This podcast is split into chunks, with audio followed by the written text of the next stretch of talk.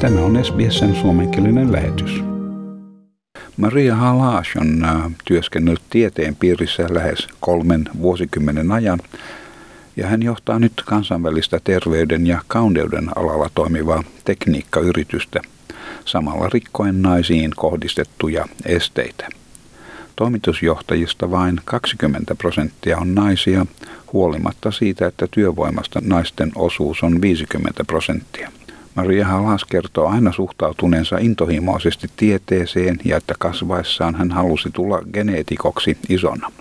Hän opiskeli lääketiedettä suorittaessaan lopulta tiedetutkinnon. Uransa aikana hän kiinnostui naisten asemasta ammattielämässä. Look, I always have had a passion for science, and I wanted to be a geneticist as I was growing up.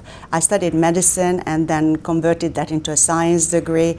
And throughout all my studies, I just developed my passion for, for, for this area. So, you know, I really don't know where it started from, but certainly developed throughout my career. And certainly when we're recruiting uh, people, we really look at their skills and expertise and we really encourage women to take the challenge and step up to the next stage in their careers.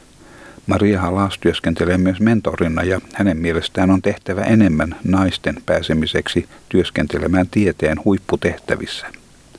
Johtamansa henkilökunnan piirissä hän kannustaa naisia etenemään urallaan. Heille on luotava tilaisuuksia etenemiseen. Um, obviously within my staff, I try to mentor and encourage them to take forward or go forward in their careers. But I think mentoring is not really enough. And I think we need to, and, and what I like to do is really create opportunities, not just advice, but opportunities for people. And I would call that more like sponsoring, where you actually go out and recommend people for jobs and positions, when you actually go out and create positions for women. I think that is critical because women, particularly in science, may or may not have the senior contacts and networks where they, they can take advantage of their skills and expertise. Työympäristön tasavertaisuutta seuraavan järjestön Workplace Gender Equality Agencyn hiljattain julkaisemien tilastotietojen mukaan ammatillisen tieteen ja teknillisen sektorin palkkaerot ovat kaikkein suurimpia. Lähes 25 prosenttia. Ainoastaan rakennus- ja finanssialoilla palkkaerot ovat vieläkin suurempia. Rakennusalalla 30,5 prosenttia, finanssialalla ero on 29,5 prosenttia. Samojen tietojen mukaan palkkaeroja esiintyy edelleen 19 alalla, mukaan lukien sellaiset, joilla työvoiman enemmistö koostuu naisista, kuten terveydenhuolto ja sosiaaliapu.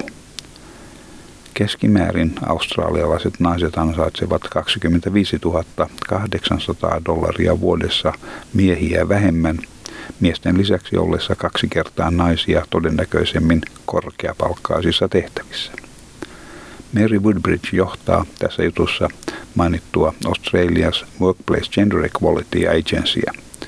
Hän kertoo, että 22 prosenttia järjestöjen ja yritysten johtokunnista on edelleen täysin ilman naispuolisia jäseniä. In the professional and scientific sector, there's 44% women, but only 37% of the, of the women uh, are managers. The women are underrepresented uh, and undervalued uh, across businesses, and it's something we need to change. Mary Woodbridge kertoo, että vain 12 prosenttia noista miesvaltaisista johtokunnista ovat ottaneet päämääräkseen lisätä naisten osuutta, mutta että silloinkin päämäärä on vain 35 prosenttia, mikä ei edes lähesty tasapainoisena pidettävää johtokuntaa.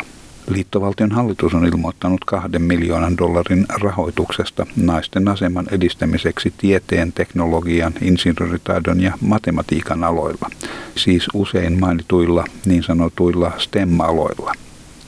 Rahoituksen kautta pyritään antamaan 120 naiselle tilaisuus etenemiseen näillä aloilla.